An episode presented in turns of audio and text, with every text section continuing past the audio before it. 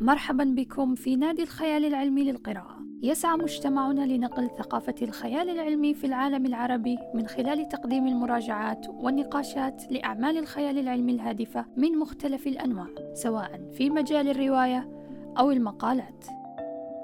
في هذه الحلقة سنطرح مراجعة رواية أرتمس لأندي وير. أندي وير كاتب رواية المريخ الشهيرة يقدم لنا هذه المرة أرتمس وهي ثاني مؤلفاته. تأتي أرتمس مليئة بالمصطلحات العلمية في قالب سردين فكاهي مشوق كعادة أندي دائما وقد استغرق أكثر من عام للبحث قبل بدء السرد وصمم المدينة بأكملها قبل أن يصل إلى الشخصيات والحبكة واهتم بكل شيء. بدءا من إجراءات السلامة من الحرائق إلى شرح كيفية عمل فتحات الصيانة. في لقاء مع الكاتب يصف الرواية بأنها عمل خيالي غير خالي من الأخطاء، وأنه لا يشعر بالقلق من أن يصبح عمله تحت أعين الخبراء، وأكثر ما يهمه هو أن يعتبر عمله أكثر دقة من أي شيء في المجال، فهذا لوحده يجعله يشعر بشعور جيد. يروي الكاتب عن مدينة تشبه إلى حد بعيد مكانا جديد. يجري الانتقال إليه تماما مثل بلدة حدودية أمريكية في أوائل القرن التاسع عشر. واستخدم جزر الكاريبي كنماذج اقتصادية لأنها تعتمد على السياحة وقد أسماها أرتمس تيمنا بأحد أسياد الأولمب الاثني عشر كأغلب مسميات الأجرام السماوية والمهمات الفضائية. تبدأ الأحداث مع بطلتنا ياسمين بشارة. المعروفة بجاز. تحكي لنا عن حياتها في أرتمس وكيف تحاول أن تجمع النقود بكل الطرق الممكنة حتى الغير قانونية منها حيث تروي لنا عن عمليات التهريب ومحاولتها لتصبح متدربة تجول قمري.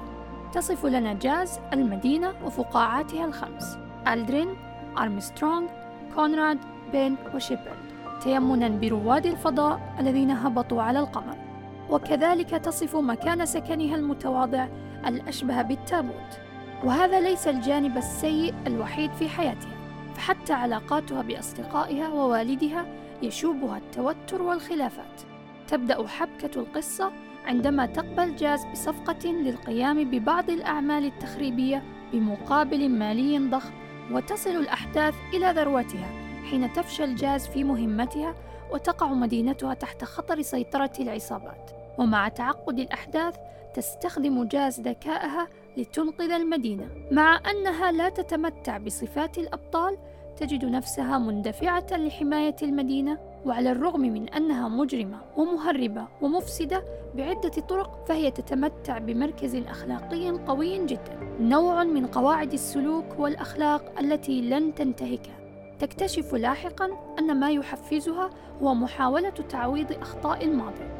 في البداية تنجح خطتها لكن سرعان ما تقع المدينة كلها في خطر أكبر والشخص الوحيد القادر على التصرف وإنقاذها هي جاز نفسها.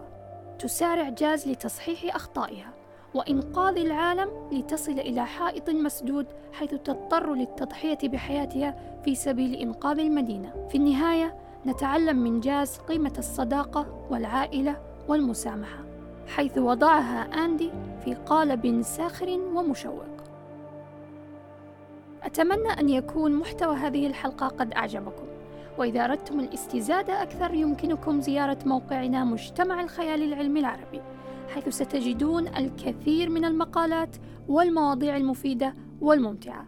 كما يمكنكم الانضمام إلى مجتمعنا عن طريق متابعتنا في صفحة على تويتر مجتمع الخيال العلمي العربي أرب ساي فاي. ويمكنكم اقتراح مواضيع أخرى ومشاركة تعليقاتكم على هذه الحلقة. لدينا الكثير لنشاركه مع محبي الخيال العلمي فترقبوا الحلقات القادمة معنا بإذن الله. كانت معكم غيداء محمد من بودكاست نادي الخيال العلمي للقراءة. شكرا على إعطائنا من وقتكم ونلقاكم في حلقة قادمة إن شاء الله.